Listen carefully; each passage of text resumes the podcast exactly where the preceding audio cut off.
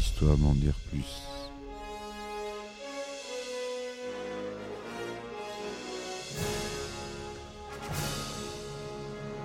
Eh ben attendez, on est en France. Allez, cul sec.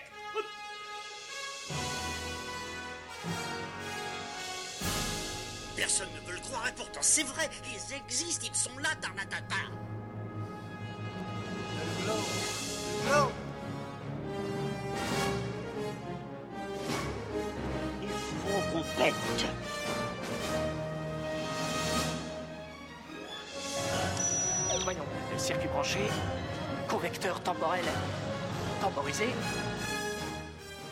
Bonjour, bienvenue sur Histoire d'en dire plus.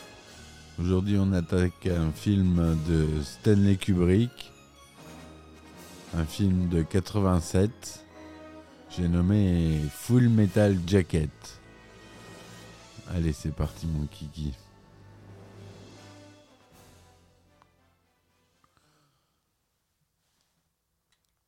Alors, Full Metal Jacket, avec une musique mémorable, ou FMJ pour les puristes, enfin en tout cas les gros fans. C'est un film de guerre britanno-américain, comme souvent avec Stanley Kubrick, produit et réalisé par Stanley Kubrick en 1987. Le film s'inspire du roman Le Merdier, The Short Timers, de Gustav Asford, et des mémoires de la guerre de Michael R, intitulé Dispatches. Son titre fait référence à une type de balle blindée. Donc Full Metal Jacket, c'est une type de balle blindée. Le film qui met en scène des jeunes soldats du corps des Marines à la fin des années 60 est composé de deux parties distinctes. Dans la première, on assiste à leur entraînement à Paris Island, et dans la seconde, on les voit lors de la guerre du Vietnam, pris dans les combats urbains de l'offensive du Tet. Chacun des deux parties constitue un récit particulièrement aboutissant, dans les deux cas, un dénouement dramatique. Le thème central de la première partie est celui du conditionnement psychologique, faisant écho aux techniques radicales de redressement des délinquants développées dans un de ses films précédents de Kubrick, Orange Mécanique en 71. Full Metal Jacket est sorti près de 20 ans après les faits relatés, durant lesquels plus plusieurs grands films sur la guerre du Vietnam étaient déjà sortis. Voyage au bout de l'enfer en 78, Le Grand Apocalypse Now en 79, ainsi que Le Grand Platoon en 86. De sorte que la vision du vidéaste sur le sujet s'ajouta un ensemble déjà traité. En 2001, Full Metal Jacket est placé à la 95e place de l'AFI 100 Years of 100 Thrills, un classement des 100 meilleurs thrillers du cinéma américain établi par l'American Film Institute. Le film dure 116 minutes. Il est comme acteurs principaux Matthew Modine, Adam Baldwin, Vincent Donofrio, qu'on retrouvera euh, notamment dans New York euh, Unité Spéciale, et Early Erney, et les autres aussi qu'on retrouvera dans d'autres rôles, bien sûr. Le film est centré sur les personnages de G.T. Davis, surnommé Joker, Guignol dans la version française, un jeune engagé volontaire incorporant le corps des Marines des États-Unis à la fin des années 60, à l'époque de la guerre du Vietnam. Le film décrit son parcours au sein de l'armée dès son entrée au camp d'entraînement des Marines de Paris Island, en Caroline du Sud. Avec les autres nouvelles recrues dont il fait partie, Davis est pris en main par l'impitoyable sergent Hartmann, un instructeur aux méthodes viriles et directes qui pratique l'art de l'incrustation fondé sur l'injure et l'humiliation. Hartmann concentre notamment son attention sur la recrue Lawrence, un jeune homme mou et enrobé qu'il surnomme Gomer Pyle, grosse baleine, à cause de son physique. En effet, à cause de son surpoids, Lawrence peine lors des exercices physiques prodigués aux soldats et semble avoir une capacité intellectuelle limitée. Il confond parfois la droite et sa gauche, a du mal à faire son lit seul ou à lasser ses rangers. Afin de l'aider, le sergent Hartmann désigne Guignol comme son tuteur, à charge pour lui de superviser Lawrence. Mais celui-ci continue d'avoir des difficultés à arriver au niveau requis. Il devient alors la bête noire des autres recrues, car ceux-ci sont punis à sa place par le sergent Hartmann quand Lawrence continue de faire des erreurs, notamment lorsque le sergent découvre qu'il a caché un beignet fourré dans ses affaires, ce qui est défendu. Après plusieurs punitions collectives, faisant suite aux fautes répétées de Lawrence, celui-ci reçoit une sévère correction de la part de ses camarades, à laquelle participe également Guignol, bien que réticent. Dans un premier temps, la correction semble porter ses fruits. Lawrence se métamorphose en un soldat discipliné et compétent, ce qui l'amène à obtenir son brevet militaire à la fin de la période d'instruction comme ses camarades. Mais au cours de la dernière nuit passée au camp d'entraînement, avant d'être déployé au Vietnam, Lawrence bascule dans la folie et abat le sergent Hartmann sous les yeux de Guignol avant de retourner son fusil M14 vers lui et de se suicider. Voilà la fin de la première partie. Deuxième partie. L'action du film se déplace ensuite au Vietnam, en plein conflit entre l'US Army et les Viet Cong. On y voit le sergent Guignol, qui est maintenant affecté à une unité de journalistes militaires du magazine Stars and Stripes. Au cours d'une conférence de rédaction, Guignol se heurte à son supérieur au sujet de l'intégrité journalistique du magazine. Afin de lui donner une leçon, ce dernier l'envoie en reportage au front, alors que l'offensive du tête bat son plein. Arrivé sur le terrain, Guignol retrouve l'un de ses anciens camarades du camp d'entraînement, un soldat surnommé Cowboy, aux côtés duquel il se retrouve engagé de manière directe au combat, intégrant avec son collègue photographe Rafterman l'escouade de Cowboy. Durant une patrouille, la section de Cowboy est la cible d'un tireur d'élite nord-vietnamien. Plusieurs camarades de Cowboy se font tuer, ainsi que Cowboy lui-même. Allant débusquer avec ses camarades le sniper ennemi qui est retranché dans un bâtiment en ruine, le sergent Guignol se retrouve alors confronté à ses propres limites morales, ainsi qu'à la violence brute de la guerre et à l'effet psychologique qu'elle produit sur les hommes. Voilà, donc le scénario est de Stanley Kubrick, euh, aidé par Michael R. Gustav Asford, d'après le roman The Short Timer de Gustav Asford. À la musique, on a Viviane Kubrick, la femme de Stanley, qui est créditée sous le nom d'Abigail Med.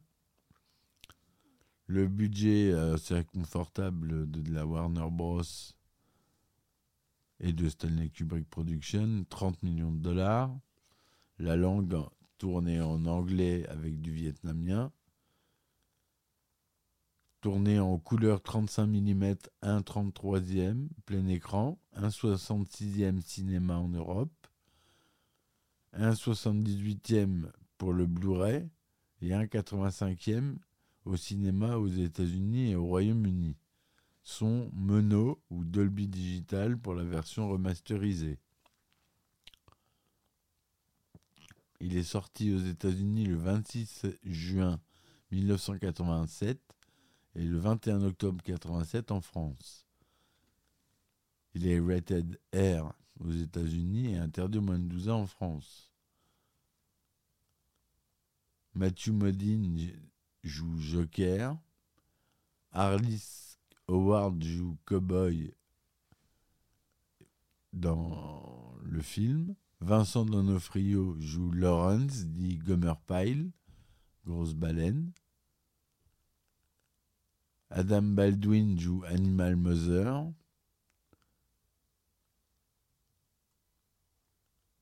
Euh, Sergent Hartman est joué par Lee Early Irney. Donc dans les personnages principaux, James T. Davis, surnommé Joker, le guignol, le narrateur du film. Provocateur, Guignol affirme s'être engagé dans les Marines pour être le premier de son immeuble à avoir une mort certifiée. Dans la première partie du film, il tente d'aider la recrue Lorraine, surnommée Grosse Baleine, ce qui ne l'empêche pas, après une courte hésitation, de se joindre ensuite à ses agresseurs pour lui donner une leçon. Servant au Vietnam en tant que journaliste du magazine Stars and Stripes, où il tente de faire preuve d'une certaine indépendance d'esprit, il sera finalement engagé de manière directe durant les combats. Son, son casque porte l'inscription Born to Kill, né pour tuer, en même temps qu'il arbore un badge représentant le symbole de la paix, déclarant à un colonel qui critique sa tenue qu'il symbolise ainsi la dualité de l'homme, telle que décrite par Jung. Cowboy, Evans, issu de la même promotion que Guignol au camp d'entraînement de Paris Island, Cowboy sert dans l'unité combattante que son camarade rejoindra par la suite lors d'un reportage sur le terrain. Désigné chef de groupe lors des combats après la mort successive de ses supérieurs, il meurt abattu par le sniper Viet Cong dans la dernière partie du film. Leonard Lawrence, dit Gomer Pyle, une des recrues dans la première partie du film, camarade de Guignol et Cowboy, enveloppé, lent de corps et parfois d'esprit, il devient la tête de turc du sergent instructeur Hartmann. Après avoir subi de nombreuses humiliations, il devient le soldat le plus discipliné de son peloton, mais est gagné par la folie et finit par abattre Hartmann avant de se retourner son arme contre lui. La pré-production du film. En 1973, en France, Yves Boisset réalise RAS, un film portant sur la guerre d'Algérie.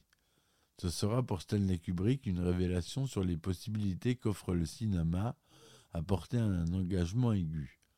Full Metal Jacket prend ensuite son origine dans la rencontre entre, en 1980 entre Kubrick et Michael R., correspondant de guerre au Vietnam, et auteur d'un livre de mémoire sur ce conflit, Dispatches.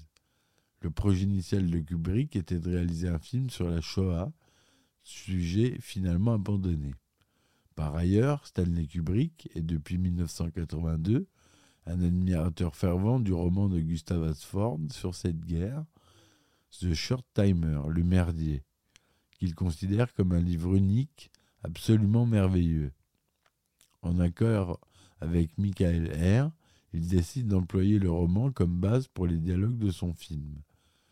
Kubrick commence à se documenter en 1983, visionnant de très nombreux films et documentaires, lisant des journaux vietnamiens, conservés sur des microfilms à la bibliothèque du Congrès des États-Unis et amassant un nombre considérable de photographies d'époque. Il a entassé tellement de documentation pour son film qu'elle remplissait une cinquantaine de boîtes en carton stockées dans son garage. Enfin, Michael R., se montrant très réticent à l'idée de revisiter son expérience du Vietnam, Kubrick parvient à le convaincre au cours d'un coup de téléphone qui a duré trois ans avec quelques interruptions. D'après Michael R.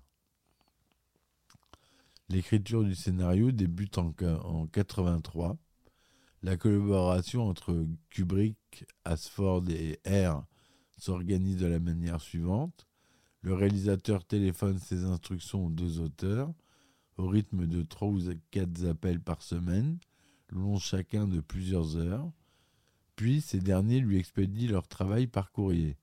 Stanley Kubrick les rappelle ensuite pour leur faire part des modifications à apporter, et ainsi de suite. Malgré l'importance de leur contribution, ni Asford ni Michael R n'ont décidé n'ont d'idée précise du scénario final sans parler du film. C'est pourquoi Gustav Hartford compare l'écriture du scénario à un travail à la chaîne. Selon Michael R., Stanley Kubrick n'a pas à l'époque l'intention de réaliser un film anti-guerre, mais plutôt de montrer à quoi la guerre ressemble vraiment. La collaboration avec Gustav Hartford ne dépasse pas le stade du scénario, Lorsque Stanley Kubrick décide de se rencontrer en personne l'auteur de The Short Timers, malgré l'avertissement de Michael Eyre le décrivant comme un homme effrayant, l'entrevue dans la résidence anglaise du réalisateur ne se passe pas très bien. Gustav Asford est alors écarté de la production. Seulement crédité pour des dialogues additionnels, il engage plus tard une procédure judiciaire pour être considéré comme l'auteur des dialogues. Comme je vous disais, le titre Full Metal Jacket fait référence à un type de munition standard utilisé par les armées et les polices du monde entier. Munition dite FMG pour Full Metal Full Jacket Bullet, c'est-à-dire balle entièrement chemisée métal. Balle typiquement militaire, juste avant de se suicider alors que Joker, guignol en VF, lui demande si ce sont de vraies balles qu'il cherche dans son fusil. Pile, baleine en VF, répond 762 Full Metal Jacket. L'une des curiosités du film est le personnage du sergent Hartman, l'instructeur des Marines qui prend en charge la formation des recrues dans la première partie du film. Le rôle est interprété par Ronald Lee Ernet, qui avait exercé cette fonction dans les années 60. Stanley Kubrick a combiné les personnalités de quatre genres de drill instructor pour le personnage de Hartman. Originalement engagé comme conseiller technique, Hermé improvisa des centaines d'insultes au cours des auditions. Il donnait en effet la réplique aux acteurs devant interpréter les jeunes recrues. Après avoir visionné le film de ses auditions, Kubrick lui attribua le rôle du sergent instructeur, considérant Hermé comme un véritable génie dans ce rôle. Finalement, Hermé écrivit lui-même environ 60% des dialogues de son personnage, principalement des insultes. L'acteur subit un grave accident de voiture en plein milieu du tournage. Il fit une sortie de route vers 1h du matin dans un endroit boisé et désert, se cassant toutes les côtes sur un côté et restant seul dans le froid. Heureusement conscient, il a pu faire clignoter ses phares miraculeusement un automobiliste s'est arrêté pour lui porter secours. Il fut incapable de tourner pendant quatre mois et demi. Vincent Donofrio. Ami de Mathieu Modine, il travaille à l'origine comme videur dans un bar. Apprenant que son camarade décroche un rôle dans le film, il lui demande alors de contacter Stanley Kubrick pour que celui-ci lui propose un autre rôle. Pour l'acteur, se glisser dans le rôle du soldat Gomer Pyle, grosse baleine, fut éprouvant. Il dut en effet perdre, prendre 32 kilos pour correspondre à l'image du personnage. Le tournage. La première partie du film, située sur le camp d'entraînement des Marines à Paris Island, fut tournée dans une base aérienne du Royaume-Uni à Bassingbourn dans le Cambridgeshire. Pour la seconde partie qui se déroule au Vietnam, Stanley Kubrick employa un terrain en cours de démolition situé à Newham, à l'est de Londres. Le terrain appartenait à la compagnie du gaz britannique et se présentait comme une certaine ressemblance avec les photographies de la ville de Hue pendant la guerre du Vietnam.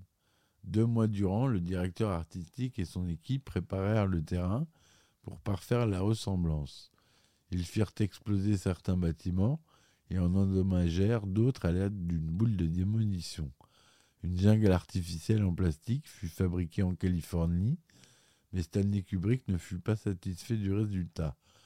On fit venir alors 200 palmiers d'Espagne et près de 100 000 arbres en plastique de Hong Kong pour les scènes en extérieur. Lors de la scène de la mort du soldat cowboy, on peut apercevoir en arrière-plan un énorme bâtiment qui ressemble étonnamment au célèbre monolithe extraterrestre de 2001 l'Odyssée de l'espace, un des précédents films de Stanley Kubrick. Le réalisateur parla de similitude comme comme un accident extraordinaire. Jugé trop critique envers les militaires, le film ne fut pas soutenu par l'armée américaine. Stanley Kubrick dont, dut donc passer par des voies détournées pour obtenir l'équipement dont il avait besoin. Ainsi, quatre chars M41 lui furent prêtés par l'un de ses admirateurs qui était colonel dans l'armée belge. Les hélicoptères sont des Westland Wessex Sikorsky S-58, construits sous licence en Angleterre, qui se différencient extérieurement par le nez modifié, dû au montage d'un moteur nécessitant une prise d'air importante, furent quant à eux loués et repeints aux couleurs des Marines, tandis que des armes légères, fusils d'assaut M16, lance-grenades M79 et mitrailleuses M60 furent achetés à un armurier privé. Full Metal j'ai envie de dire Alchemist, je sais pas pourquoi. Full Metal Jacket a reçu une critique majoritairement positive. Sur le Rotten Tomatoes, il a 92% sur euh, une base de 83 critiques. Une note moyenne de 8,35 sur 10. Intense étroitement construit et parfois sombrement comique, le Full Metal Jacket de Stanley Kubrick ne peut pas se vanter des thèmes les plus originaux, mais il est extrêmement efficace pour les communiquer. Et sur Metacritic, 76% sur 19 critiques. Le film a connu un certain succès commercial, rapportant 46 millions de dollars aux États-Unis pour un budget de 30 millions. En France, il fit 2 321 000 entrées. Il a gagné aucune récompense importante, une nomination à l'Oscar du meilleur scénario adapté, et l'acteur Early Erner a reçu une nomination au Golden Globe du meilleur acteur dans un second rôle. Voilà, euh, ce film a, bouleversé euh, pas mal de choses. Il a été introduit et maintenant euh, on peut le voir par exemple dans Fantôme, le contre Fantôme en 96, le film. Lee Ernet apparaît brièvement dans le rôle du fantôme d'un personnage similaire à celui de Hartman, dont il reprend certains de ses maniérismes. Dans Bob l'éponge, dans dans Les carnets de Monsieur Manhattan de Benoît Poulvorde, dans Kid Paddle, dans Parker et Badger, dans le jeu vidéo Hogs of War, qui s'inspire de l'affiche du film, dans Half-Life, dans Fallout 2, dans Xenoblade Chronicle X, et même un jeu de société Full Metal Planet, qui est évidemment une référence au titre du film. Voilà ce que je voulais vous dire sur ce film. J'espère que ma chronique vous aura plu. N'hésitez pas à vous abonner, à laisser des commentaires. Si vous ab- abonnez-vous, s'il vous plaît, ça coûte rien, c'est juste un petit clic et moi ça me fait beaucoup avancer. Donc s'il vous plaît, abonnez-vous et euh, je vous dis à très vite pour un nouvel épisode. Allez, ciao ciao. Histoire d'en dire plus.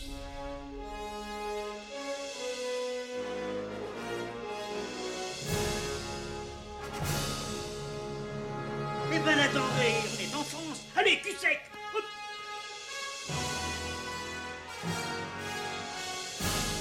Personne ne veut le croire et pourtant c'est vrai, ils existent, ils sont là, Tarnatata.